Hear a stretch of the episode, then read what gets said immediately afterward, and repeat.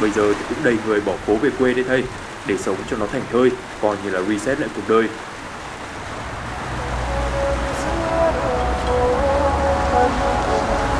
làm tôi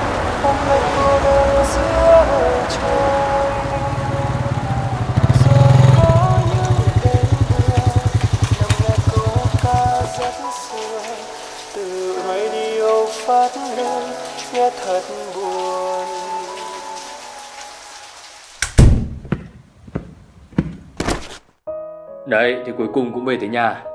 Từ ngày đi làm chưa bao giờ về nhà trước 7 giờ tối, bụng thì réo mà ngày nào cũng tắc đường, hết khói bụi rồi lại đến lụt lội.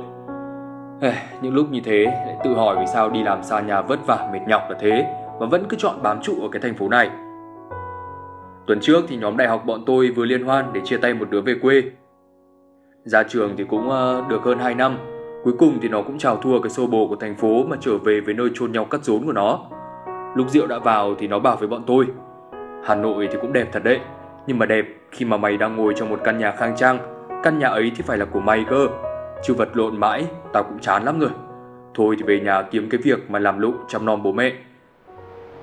Bây giờ thì cũng đầy người bỏ phố về quê đấy thầy Để sống cho nó thành thơi Coi như là reset lại cuộc đời.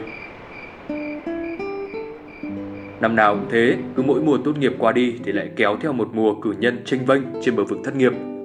Bài toán ở lại thành phố hay là về quê lập nghiệp thì vẫn luôn là điều gây chăn trở. Đấy, như bạn tôi đấy, nó đã mất hơn 2 năm để giải bài toán ấy. Bây giờ thì đã tìm được hướng giải rồi, nhưng mà cũng cần phải thêm nhiều thời gian để mà giải từng bước nữa chứ. Thực ra là thành thị hay nông thôn thì cũng chỉ là một lớp vỏ, điều quan trọng là bạn phù hợp ở nơi nào và ở đâu sẽ là chỗ giúp bạn phát triển bản thân. Ngoài ra nữa thì bạn sẽ lựa chọn một nơi cho bạn nhiều hơn một công việc ổn định. Tôi thì chọn ở thành phố này vì tôi tìm thấy ở đây những điều mà mình mong muốn còn nếu các bạn đã quá mệt mỏi với cuộc hành trình đang đi thì uh, thử thay đổi xem sao. Ở đâu có niềm vui thì ở đấy khắc có niềm tin. Và khi mà đã nghĩ được như thế rồi thì việc về quê hay lên phố cũng chỉ là một con đường.